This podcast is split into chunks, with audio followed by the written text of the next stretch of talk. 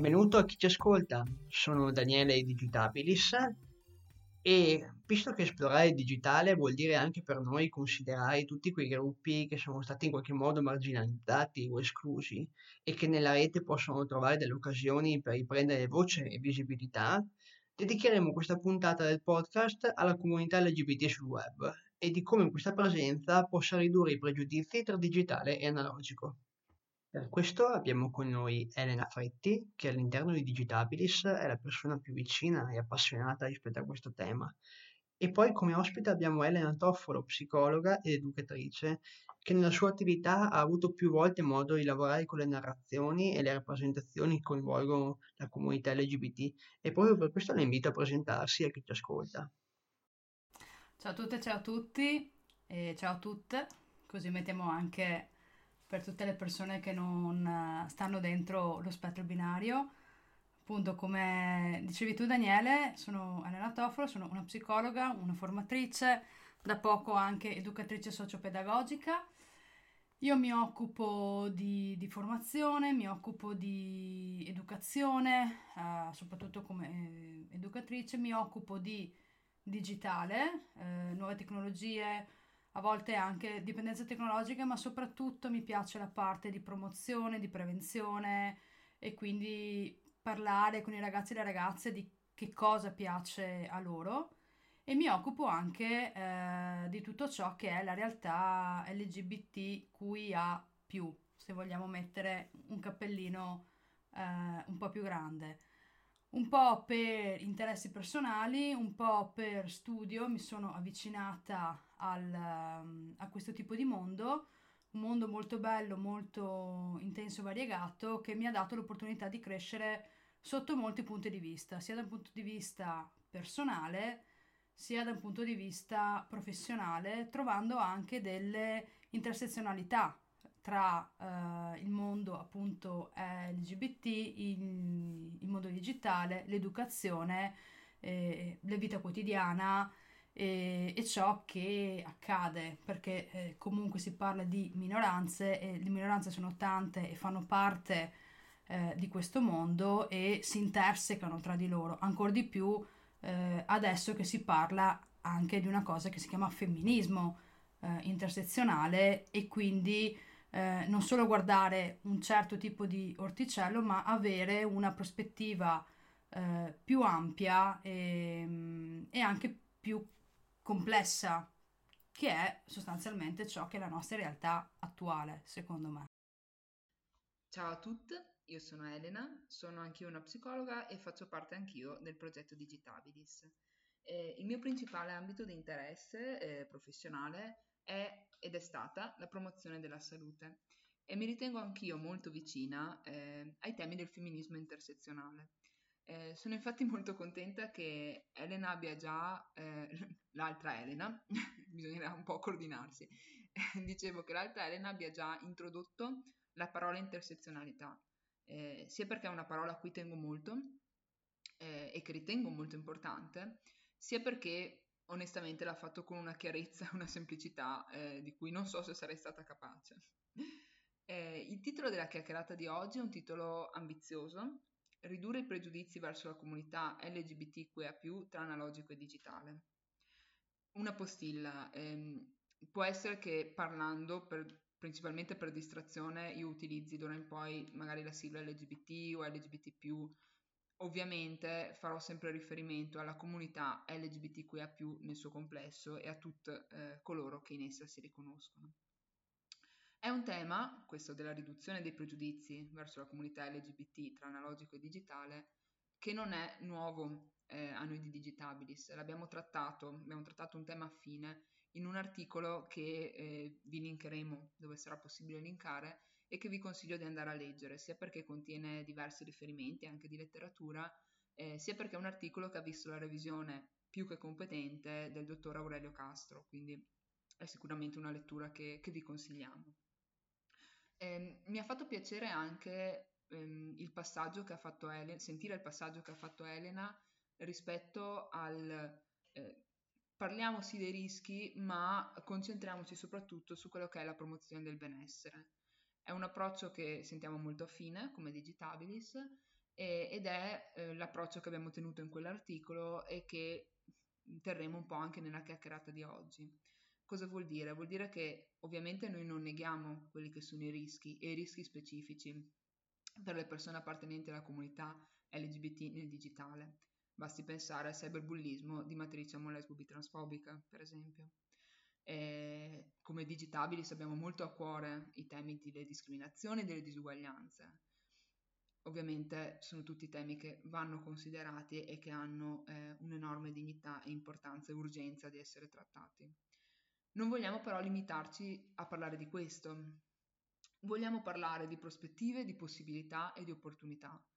Non tanto perché siamo ottimisti, vogliamo vedere il bicchiere mezzo pieno, insomma viviamo nelle favole appunto, ma perché pensiamo eh, che concentrandoci su quelle che sono le prospettive possibili e quello che già le persone stanno cercando di costruire e stanno costruendo eh, come possibilità appunto, eh, noi possiamo trovare anche delle, delle possibilità, scusate la ripetizione, di eh, ridurre e combattere quelli che sono questi rischi, queste discriminazioni, queste disuguaglianze. Mi prendo un po' la briga di un passaggio molto veloce, ma secondo me necessario per quanto noioso, ovvero fare chiarezza sui termini. Noi appunto nel titolo della chiacchierata di oggi abbiamo inserito il termine pregiudizio, eh, che vedo molto spesso viene utilizzato magari in maniera intercambiabile con stereotipo o con discriminazione. Eh, volevo appunto chiarire che con il termine stereotipo si intende un qualcosa che molto ha più a che fare con la cognizione, quindi un'opinione che io costruisco prima di una diretta conoscenza rispetto a una persona in quanto appartenente ad un gruppo o ad un gruppo nel suo complesso. Lo stereotipo in sé può essere anche positivo o neutro, non nel senso che la sua esistenza è positiva ovviamente, può avere una valenza positiva o neutra eh, quindi non essere per forza uno stereotipo negativo. Eh, il pregiudizio invece ha a che fare con ehm, una valutazione, con un aspetto anche emotivo, come dice la parola stessa, è un pregiudizio, quindi un giudizio che viene formulato prima di una diretta conoscenza. Eh, arriviamo quindi, passando dalla cognizione eh, all'emozione e eh, purtroppo quelli che poi sono i comportamenti, quindi le discriminazioni eh, comportamenti non ingiusti e non paritari verso persone appartenenti a determinati gruppi sociali. Eh, secondo me va sottolineato anche il fatto che le discriminazioni eh, non sono sempre plateali.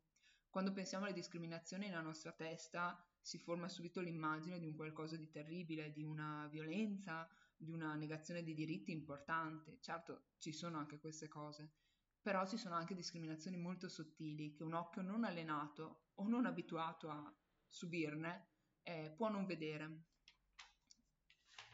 Ehm, sicuramente è importante anche sottolineare, e qui mi avvicino alla domanda che voglio fare ad Elena, che gli stereotipi non nascono nel nulla, hanno ovviamente una base culturale molto importante.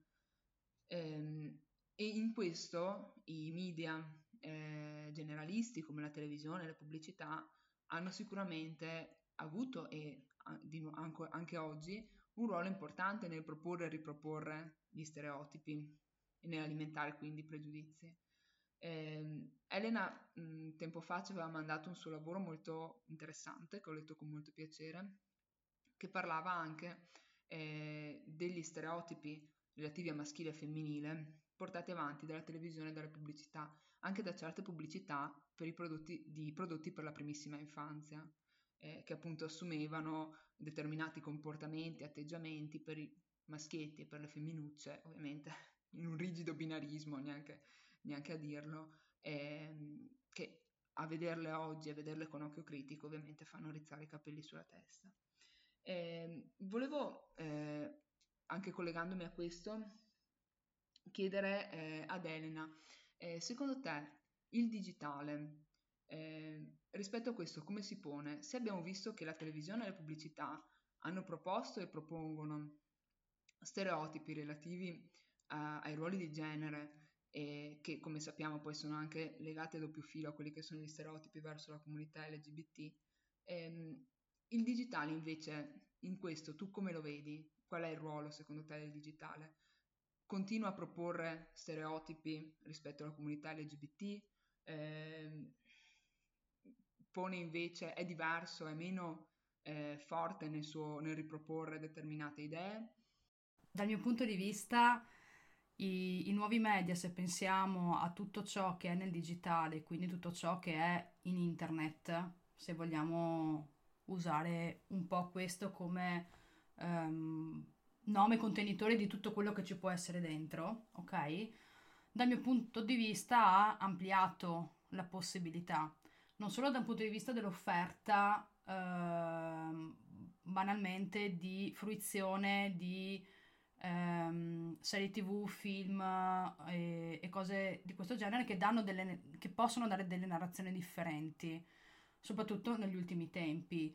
Uh, se pensiamo che um, l'altra metà dell'amore mi pare fosse dei primi 2000 ed è da lì che è nato il termine, se non ricordo male, film poiana per racchiudere tutte quelle narrazioni uh, cinematografiche e poi per estensione magari anche per serie tv dove eh, la coppia lesbica non era felice e quindi una delle due moriva, si lasciavano male, succedeva il finimondo e sono storie che la, il primo film lesbico è degli anni 30, pensiamoci, ragazze in uniforme, un film tedesco, poi, poi rifatto, ripetuto, eccetera.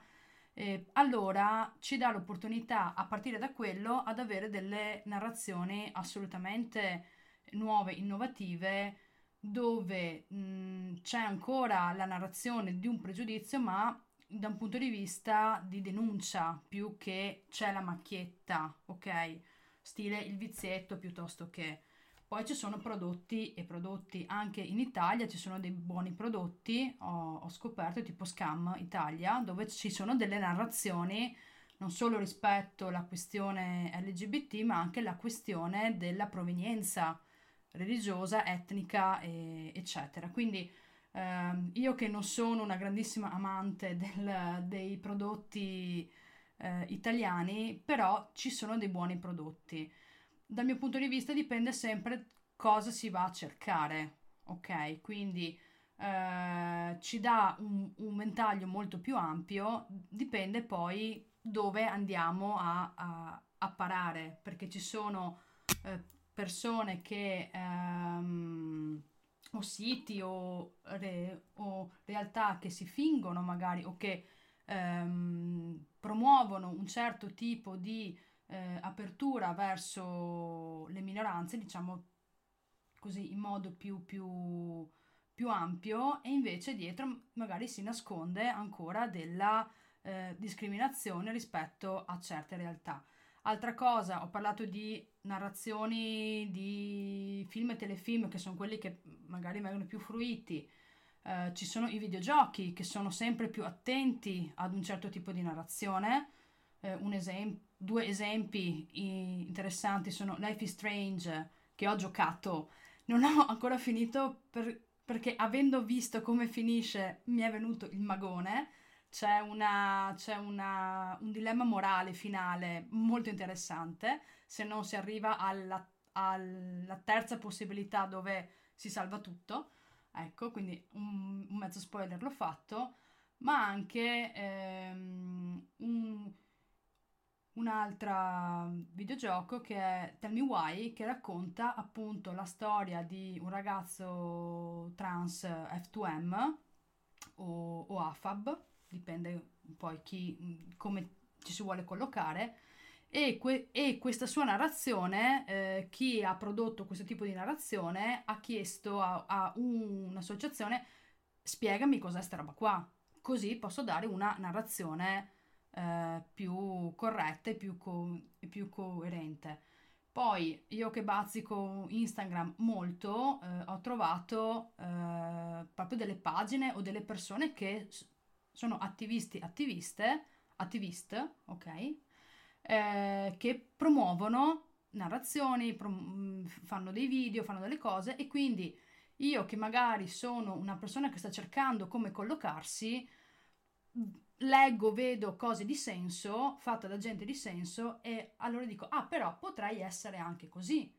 e quindi riesco a trovare degli agganci e quindi sentirmi appartenente di una comunità, quindi non solo viverla o non solo fruirla passivamente, ma interagire e cercare di capire, ah, magari faccio parte di questa roba qua, che non è male, perché il senso di appartenenza, il senso di comunità ce n'è bisogno dal mio punto di vista per le persone eh, LGBT, perché vivono la loro prima comunità, che è la famiglia, dove magari eh, non ci sono altre persone com- come loro e ci possono essere eh, e ci può essere discriminazione. Qua poi si parla di minority stress, di una serie di altre cose, ok? Certo, è molto interessante quello, quello che dici perché pone anche degli aspetti fondamentali eh, che mi faceva piacere toccare in effetti, che sono gli aspetti che poi sono effettivamente ehm, le opportunità nel digitale ehm, per le persone appartenenti alla comunità LGBT. Eh, parliamo di informazioni, quindi la possibilità di trovare informazioni e la possibilità di appartenenza. Eh, un esempio che noi come Digitabilis facciamo sempre è eh, l'esempio eh, di un ragazzino, eh, facciamo l'esempio di un ragazzino che per esempio sta scoprendo la sua omosessualità, che vive, che so, in una provincia veneta in un contesto analogico eh, dove le possibilità di confrontarsi anche rispetto a queste tematiche e la possibilità di avere dei modelli, eh, per esempio di uomini ragazzi omosessuali, non è molto alta magari. E ehm, sicuramente nel digitale eh, questo ragazzino può trovare delle possibilità di esplorazione, può trovare dei modelli, può trovare delle rappresentazioni Ehm, può quindi, attraverso l'ascolto dell'altro e riconoscersi nell'altro per certi aspetti, capire meglio se stesso, comprendere meglio se stesso e secondo alcuni studi anche poi esprimere se stesso dove possibile. Alcuni studi parlano di eh, un ruolo del digitale nell'accesso a rappresentazioni di persone LGBT attraverso il digitale che può favorire il processo del coming out. Ehm, questo si lega al tema della rappresentazione, quindi in definitiva della visibilità. Eh, una parola secondo me molto importante, visibilità. Eh, tu citavi prima le serie TV. Secondo me questo è molto interessante perché sembra eh, uscire dal seminato per quanto riguarda il digitale, ma in realtà ha molto a che fare col digitale.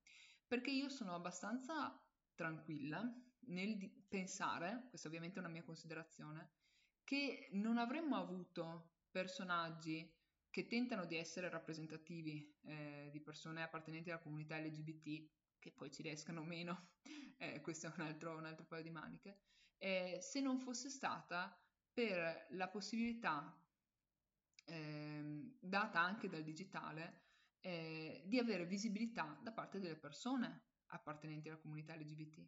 Quindi la visibilità che il digitale ha offerto alle persone, che le persone hanno colto, eh, persone della comunità LGBT, ha portato, secondo me, a rappresentazioni nelle serie TV.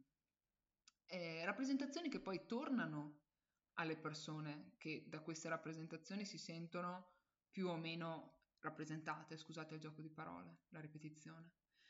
E, ehm, molte delle eh, polemiche, quelle che vengono viste come polemiche eh, sui social, eh, di solito eh, coinvolgono Twitter, eh, che appunto vedono una critica magari a determinate rappresentazioni eh, ser- in-, in, serie tv di persone appartenenti alla comunità LGBT, spesso sono dialoghi in realtà o tentativi di dialogo, sono, non sono altro che le rappresentazioni di personaggi che tornano alle persone che da questi personaggi eh, dovrebbero sentirsi rappresentate e, e queste persone dicono certo questa rappresentazione mi sta bene, mi, eh, mi soddisfa, mi, mi, rappresenta appunto di nuovo il gioco di parole, eh, oppure no. Quindi c'è una certa circolarità che prima del digitale non era possibile ovviamente o era possibile in modo molto diverso. E, ehm, dando visibilità alle persone, il digitale secondo me ha dato visibilità anche ai loro bisogni, ai loro desideri, alle loro istanze, alle loro battaglie. Eh, un esempio su tutti è eh, il tema dell'asterisco della Schwann. Eh, tu prima appunto hai detto giustamente ciao a tutti, ciao a tutte, ciao a tutte, eh, anch'io provo e sicuramente mi perdo metà delle parole in cui dovrei usare la troncatura, però appunto questa troncatura che tu hai usato meglio di me è eh, la eh, rappresentazione eh, attraverso la voce di quello che è l'asterisco eh, che viene utilizzato molto sui social. Io credo che se non avessimo ascoltato le voci di persone non binary o comunque appunto che non si riconoscono nel binarismo di genere, non saremmo mai arrivati ad avere una tale diffusione dell'asterisco della Schwann. Probabilmente io stessa non, non avrei saputo di questa necessità e delle possibilità di rispondere a questa stessa necessità. Quindi ehm, poi io so che tu hai caro comunque il tema delle rappresentazioni perché nel lavoro che, eh, che ho letto, appunto nel tuo lavoro che ho letto, eh, citi ad esempio il ruolo dei libri di testo, quindi della necessità eh, di rappresentazioni di donne attive nei libri di testo per bambini. Ehm, quindi in realtà è proprio su questo che si pone la mia prossima domanda. Ehm, visto che tu sei anche un'educatrice, come possiamo portare avanti e proporre nel lavoro di tutti i giorni, anche con i bambini, che sono il nostro target principale se parliamo di ridurre i pregiudizi ovviamente, eh, rappresentazioni, come possiamo proporre eh, narrazioni nuove, come possiamo far ascoltare voci nuove con l'obiettivo di creare eh, un mondo con meno pregiudizi e stereotipi. Ok, allora, mh, mm, per quanto riguarda le rappresentazioni, una cosa veramente fresca, parlando proprio di minoranze, è stata tutta la questione sul- sull'ultimo film con Anne Hathaway, preso da Roald Dahl, Streghe, dove la, la protagonista, credo, quindi eh, Anne Hathaway di per sé, che è la strega, è, è stata ehm, narrata con le mani che eh, sono similari alle eh, mani di ehm, un certo tipo di disabilità. E quindi le persone con quel tipo di disabilità giustamente hanno detto sì ma noi non siamo quella roba lì perché u- utilizzate la, noi come quel tipo di rappresentazione ed è stato straordinario che eh, Anne Hathaway si sia scusata quindi c'è stata una missione pubblica da parte di un'attrice importante come può essere lei, dal mio punto di vista, rispetto a questa cosa qua. Cioè, una minoranza si è fatta sentire, ha detto questo non mi piace, ormai la pellicola era uscita, va bene, però dall'altra parte si è fatto un po' il punto della situazione perché nella eh, descrizione di Roald Dahl non si parlava di quel tipo di mani là, ma di un altro tipo di mani e quindi ciò che è stato trasposto da un punto di vista cinematografico non era né corretto da un punto di vista della, del libro, però ehm, aveva questa peculiarità qui. Poi ho anche letto di eh, commenti, solito nei, nei social, molto sminuenti, molto benaltristi, molto minimizzanti e, ehm, e su quello un pensierino magari ce lo potremmo fare magari in un'altra eh, occasione. Però il fatto che ci sia la possibilità che le minoranze possano eh, dire la loro, spiegare io sono questa roba qua e anche mi, mi autodetermino come persona con disabilità o persona disabile, ad esempio, perché c'è differenza, ho scoperto che c'è questa estrema differenza e quindi è sempre meglio chiedere, perché uno non è che si porta qualcosa, uno è o è con, ma ehm, dà delle indicazioni di sé identitarie molto interessanti. Se lavoriamo nel mondo, nel tema del, del mondo LGBT, che è il, il tema di questa sera, eh, l'importanza anche qua per le persone portatrici di quel tipo di identità di dichiararlo e anche di spiegarlo. Quindi il fatto di avere queste persone che possono dire e io che faccio parte invece della maggioranza, che faccio parte del, di un'altra realtà, entrare eh, e capire la complessità, perché eh, c'è molto e anch'io per prima come, come professionista eh, sto imparando e sto studiando grazie proprio a queste persone qua, perché fino a poco tempo fa alcune cose eh, non le sapevo o le davo per scontato o sono cambiate. Già F2M e AFAB per me è qualcosa di, di cambiamento, che non è solo un cambiamento linguistico, ma è un cambiamento proprio di senso. E allora a me serve, cioè io parlo come professionista, ma figuriamoci per anche le altre persone che cosa potrebbe essere. Tornando ai libri di testo, um, racconto un aneddoto veloce veloce.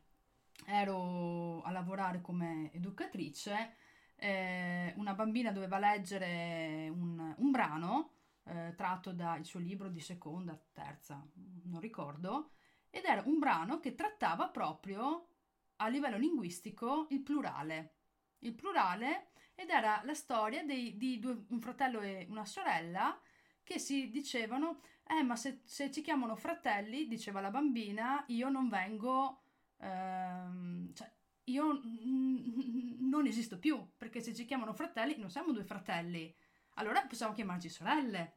Però lui diceva, eh no, ma allora sparisco io. Stessa cosa in una classe, sono 29 bambine, un solo bambino, quando l'insegnante arriva, ciao bambini, tutte le bambine spariscono, perché tutti sono maschi, no?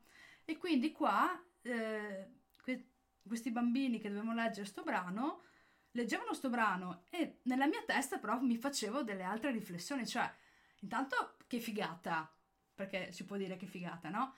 Leggere cose di questo genere qua in un, in un, in un testo scolastico. Dall'altra parte, eh, magari all'inizio, dato che devono imparare a leggere meglio, non riescono a eh, elaborare tutto questo, ma intanto c'è, intanto si avvicinano. E noto sempre di più come i bambini e le bambine mm, più piccoli utilizzano già bambini e bambine. Alcuni che io incontro fanno questo tipo di lavoro qua un'altra volta c'è chi mi ha chiesto ma io posso scrivere marinaia? È certo che puoi farlo, cioè identificati con qualcosa di attivo che non è solo la ballerina, cioè no, la ballerina là, quella che è bella e che è, è alta, cioè, molto stereotipico da un punto di vista di genere. E, ehm, quindi, e anche per noi adulti è importante quando facciamo mh, educativa, quando stiamo con le altre persone, quello di ricordarci questo, perché eh, le parole creano realtà, lo sappiamo benissimo, le parole hanno un peso assolutamente eh, incredibile. Già tutta la questione di maschile e femminile, Veragheno ne parla, la sociolinguista che a me piace tantissimo e che seguo eh, e che ha scritto l'ultimo libro Femminili Singolari proprio sulla questione del linguaggio di genere rispetto ai lavori. Quindi il fatto di comunicare i generi, di viverli, ma anche di comunicarli è importante. Nelle pratiche educative è fondamentale. E ci sono libri che fanno questo, ci sono libri che ho letto di sfuggita un brano di un'antologia delle medie eh, della stessa autrice di Oh Boy, non mi ricordo come si chiama l'autrice, però eh, c'era una piccola parte, mi sembra di un, un genitore che parlava al figlio che che, che voleva diventare parrucchiere e, e, il padre non voleva e c'era tra le varie, tra le varie parole anche delle parole riguardanti eh, l'orientamento sessuale, non parole tipo gay, ma qualcos'altro. Ma già questo è interessante. E, ehm, quindi già il fatto che si possa rappresentare eh, i generi, già i, i, i due generi tornando in binarismo, con eh, i testi per i più piccoli e le più piccole, questo sì, con l'andare del tempo, quando si è più grandi, mh, mm, magari introdurre anche eh, altre cose. Ehm, a me è capitato anche di bambini e bambine che si insultavano con la parola gay e io prima di sanzionare ho chiesto ma secondo te cosa significa? E c'è chi mi ha detto no, no, no, non te lo dico perché mi vergogno. Ok, allora ti dico io, ti dico io cosa secondo me significa. significa questo questo, non è un insulto, tu gli stai dicendo sta cosa qua. Però nel giro di 5 minuti si è smontato tutto, ok? Perché si va a, a decostruire. Poi sento sp- spesso la parola tipo frocio, cose così, no? E, e, quindi anche là l'importanza della decostruzione. Siamo noi adulti, educatori, educatrici, insegnanti che dobbiamo metterci in prima persona, perché se noi non diciamo niente e succede mm, magari una, una prevaricazione di stampo homo, lesbo, bi, transfobica, ma noi grandi non facciamo niente, noi stiamo dalla parte dell'oppressore, ricordiamocelo sempre, ok? E la persona si sentirà sempre da sola, ok? Quindi è importante questo, sia la rappresentazione eh, corretta nei libri di testo, sia noi adulti che siamo portatori di identità, siamo portatori di, edu- di educativa, facciamolo nelle agenzie eh, educative, cerchiamo di non riproporre sempre le stesse cose, ma di, ma di proporre proprio quella complessità di cui si parlava eh, all'inizio, quell'intersezionalità di non lasciare le cose sotto un tappeto, di minimizzarle o di nasconderle, perché esistono. Mm. Questa riflessione che porti è molto interessante e amplia un punto che io volevo portare verso la fine, ma che a questo punto eh, dirò adesso. Eh, immaginavo di rispondere un po' alla domanda, ma quindi come possiamo ridurre i pregiudizi verso la comunità LGBT mh, mm, tra digitale e analogico, ovviamente. Eh, ovviamente la prima parte della risposta sarebbe stata partendo dai nostri pregiudizi, eh, anche quelli più inconsapevoli, e la seconda parte della risposta sarebbe stata ovviamente cercando rappresentazioni, quindi ascoltando voci, ascoltando persone che non siamo abituati ad ascoltare, abituate, abituate.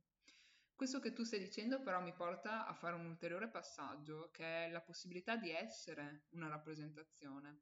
Eh, mi rendo conto che sto per dire una cosa che sto dicendo una cosa molto delicata e che non sempre assolutamente è possibile. Però eh, portare la propria identità eh, dove possibile, ad esempio sul luogo di lavoro, e questo per noi psicologi è una, un punto caldo e molto interessante che meriterebbe una riflessione a parte, eh, è sicuramente un passaggio eh, su cui vale la pena riflettere eh, quindi la possibilità di cercare rappresentazioni e di essere rappresentazioni online e offline.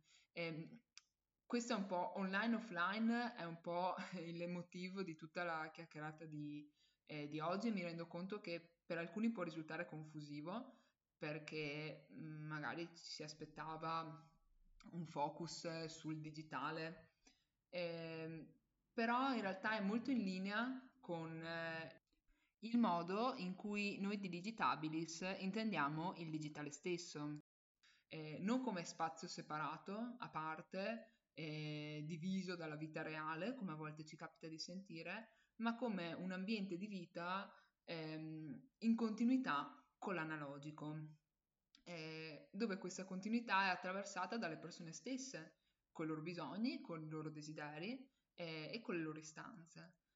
Ehm, il tema, un altro tema che volevo toccare ehm, oggi è quello proprio, siccome abbiamo parlato di spazi e ambienti, della negoziazione e colonizzazione di spazi e ambienti. Eh, anche perché ne abbiamo parlato con soddisfazione nelle chiacchierate che hanno preceduto questa. Ovviamente noi prima di, di questo incontro con Elena ci siamo conosciuti e, senza microfoni davanti e abbiamo parlato di molti temi e ci siamo trovati in linea anche per questo che, che siamo qui oggi ovviamente. E, ehm, e in quelle occasioni eh, si citavano alcuni episodi eh, relativi a questa tematica che è quella della rivendicazione, negoziazione e colonizzazione di spazi e ambienti eh, online così come offline.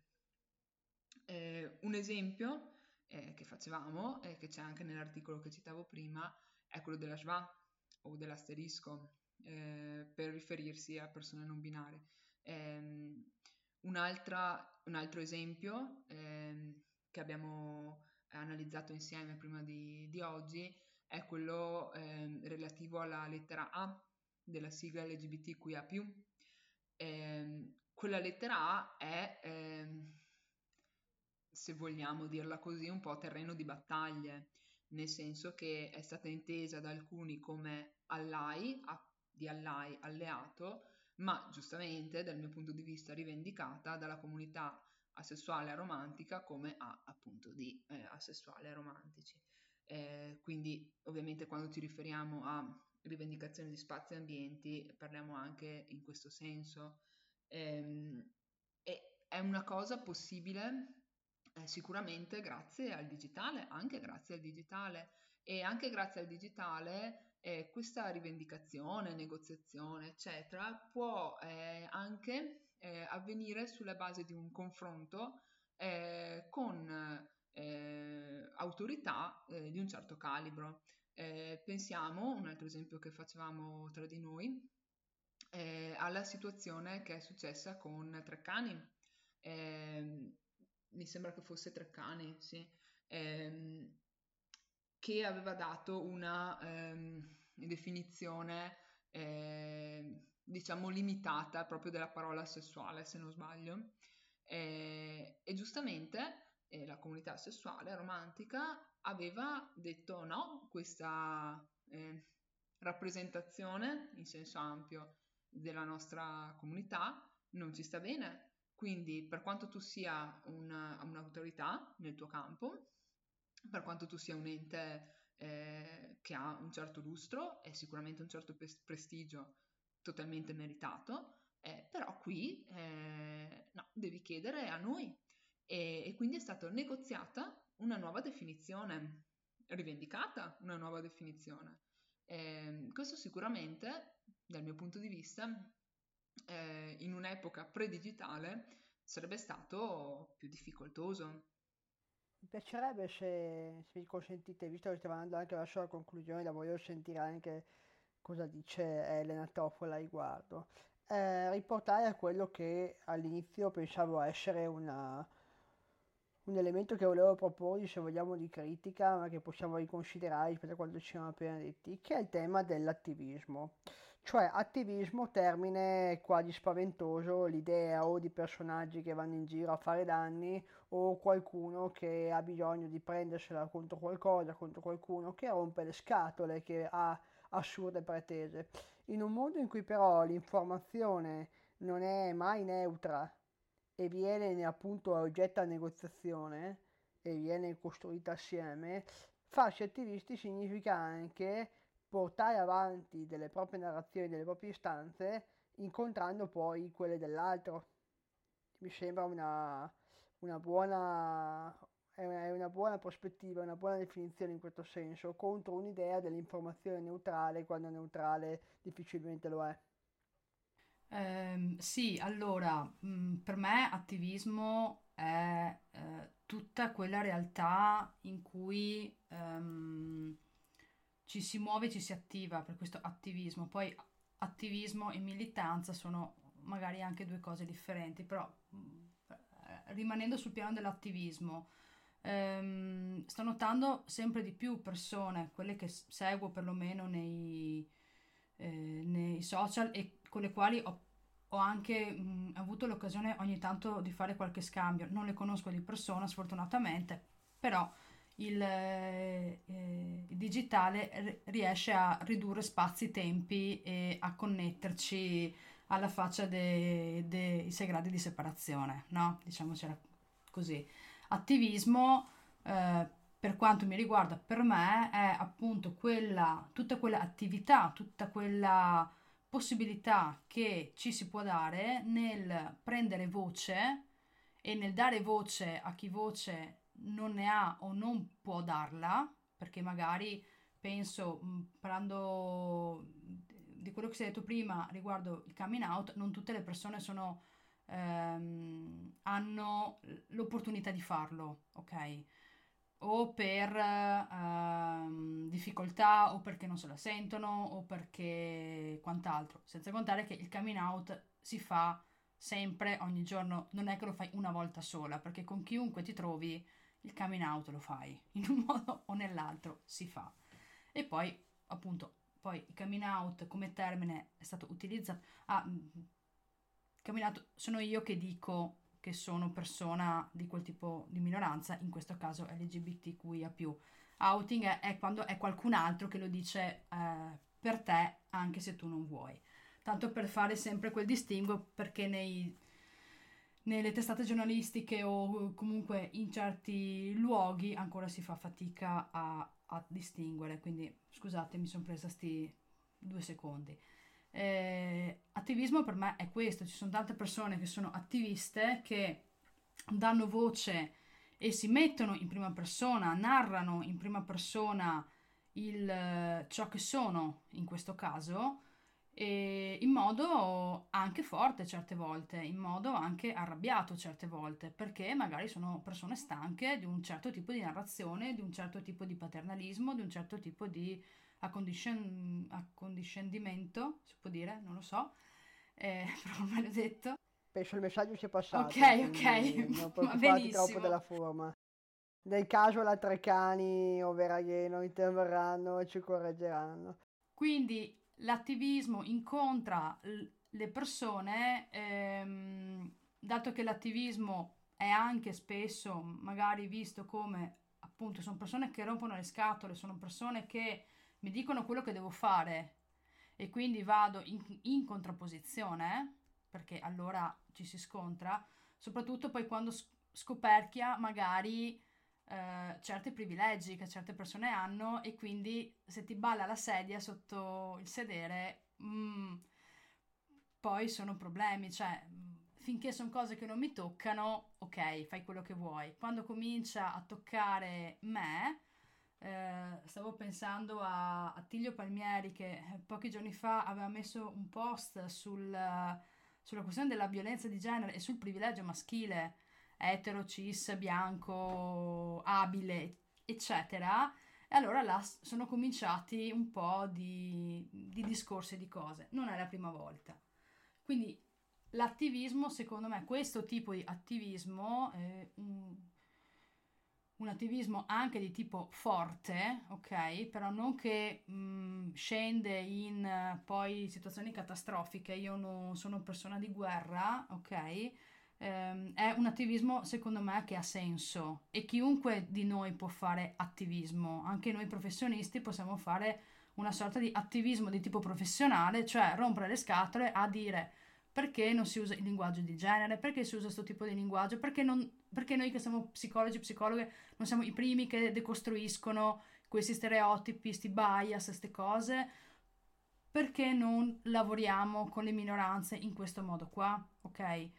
E io personalmente, avvicinandomi all'intersezionalità in maniera mo- molto più aperta rispetto alle mie competenze attuali, sto scoprendo delle cose meravigliose, sto scoprendo termini meravigliosi, tipo neurodiversità, non la sapevo.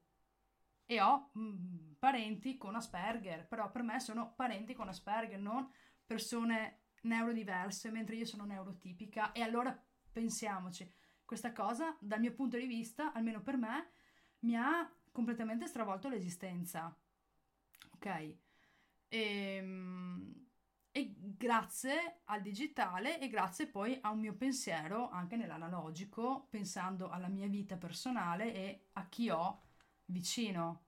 E quindi io posso vedere le, le, le persone con occhi differenti, con occhi diversi, né meglio né peggio, ma solo in maniera differente e mi pongo io delle questioni. A me serve per crescere personalmente e, e in maniera professionale. Non, su certe cose io non, non faccio molta distinzione perché ciò che io porto nella mia professione è anche parte del, di me, come si parla del, dell'educatore riflessivo, Sean, tanto per riprendere quello che ci siamo detti prima, io questo lo porto dalle altre parti. Poi sappiamo benissimo che in certe circostanze non è che facciamo auto-aperture di quelle mega galattiche, ci, ci teniamo per noi. Però le nostre lenti di lettura possono essere molto differenti e possono darci del, dei, dei ritorni davvero interessanti dal mio punto di vista. Credo che parlare di digitale significhi anche proprio, visto che digitale è ambiente, ma è anche protesi cioè qualcosa che aggiungiamo alla nostra esperienza del mondo, che lo filtra, ma anche le lenti filtrano la nostra esperienza del mondo, il nostro modo di vedere le cose, ma non sempre in peggio, a volte ci aiutano a vedere meglio o avere un tipo di visione che è più utile per alcuni scopi. Quindi mi piace molto questa tua metafora anche in ottica di continuità, appunto. E sarebbe bello parlarne ancora, ma come tempi mi sembra che ci stiamo avviando alla fine. Io direi, come conclusioni, eh, di cosa vogliamo parlare e con cosa vogliamo salutare chi ci ascolta. E, beh, per quanto mi riguarda, eh, quello che io posso dire è quello di eh, essere curiosi e curiose sempre, quello di farsi delle domande, di cercare di sospendere il giudizio, di appunto sporcarsi le mani, di, di, di, di provare le cose, ok? Quindi quello di da ascoltare ai ragazzi e le ragazze si parla di, è capitato, si parla di, di videogiochi, ai ragazzi chiedo a, a, cosa state giocando. Proprio oggi parlando di Among Us, eh, ho dei fioi che mi, che mi giocano Among Us e io ancora no, cioè della serie, e com'è? E ci siamo fatte delle belle chiacchiere se si parla di questo. Quindi stiamo vicino a, alle persone, siamo curiosi e curiose su questo. Per quanto riguarda la questione eh, LGBT, che è appunto ciò che eh, è eh, il tema nostro di questa sera, eh, anche qua ehm, ascoltiamo le persone, mh, mm, facciamo loro delle domande. Banalmente, da che, che, tipo di pronome vuoi che venga utilizzato per, per te? A me è capitato e, e sono rimasta sorpresa quando me l'hanno chiesto e, e quindi io lo sto usando sempre, sempre di più, a eh, ascolto le narrazioni delle persone. Eh, mi faccio delle domande, mi, mi pongo in, um, in, critica verso alcune mie certezze. Eh, provo, faccio, mh, mm, cerchiamo di fare tutto questo perché secondo me è fondamentale perché ci aiuta a, a crescere e a fare eh, il digitale secondo me ha una potenzialità ancora molto ampia e molto vasta. E, ehm, teniamoci conto, facciamo attenzione perché appunto non dappertutto ci sono cose di senso. E se c'è qualcosa che non ci combina, chiediamo, magari anche a persone professioniste che ci possono dare eh, indicazioni su questo, ho qualche dubbio, ho qualche curiosità, boh, siamo qua, quindi possiamo farlo. Mi piace chiudere con una parola, che è la parola sperimentarsi. Eh, sperimentarsi è una delle abilità che come Digitabilis promuoviamo perché noi, eh, nonché la letteratura scientifica, riteniamo eh, che eh, sia una delle abilità eh, importanti da sviluppare per una positiva e proficua vita in rete. Eh, quando spieghiamo l'abilità a sperimentarsi, eh, portiamo spesso l'esempio anche un po' banalotto, se vogliamo, eh, che facevo prima, quindi il ragazzino di provincia eh, che eh, eh, a fronte di una certa povertà del contesto analogico ehm, esplora il proprio orientamento sessuale, la propria identità di genere online, anche attraverso l'online e fa il suo percorso. E in realtà la sperimentazione ci coinvolge tutti e ci coinvolge anche nella misura in cui eh, online possiamo ascoltare voci, narrazioni che non siamo abituati ad ascoltare e, me- e possiamo mettere in discussione il mondo così co- come lo conosciamo e il nostro privilegio e quello che siamo abituati a credere e pensare.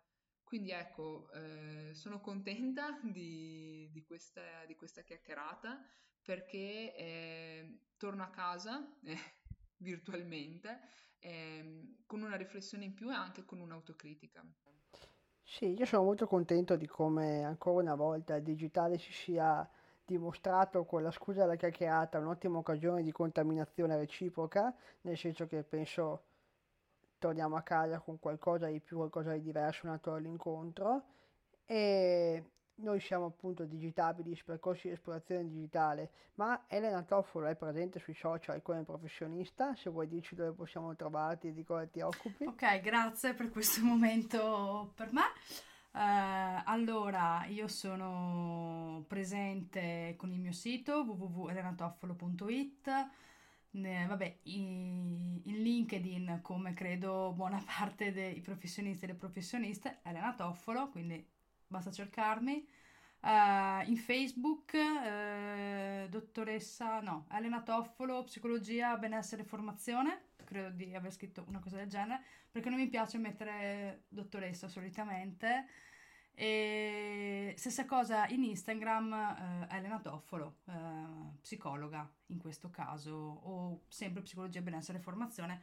In ogni caso mi trovate in questo modo qua, sono pure là. Ehm, io prima di chiudere volevo ringraziare voi di Digitabilis uh, perché mi avete dato l'opportunità di questo spazio, sono proprio contenta che ci siamo conosciuti tra l'altro uh, in Instagram perché ho mandato un DM dopo il, l'articolo che ho letto appunto sulla questione eh, LGBT e vi suggerisco di leggerlo perché ha degli spunti oltre che una bibliografia eh, incredibile, quindi per poter approfondire certi temi, perché no?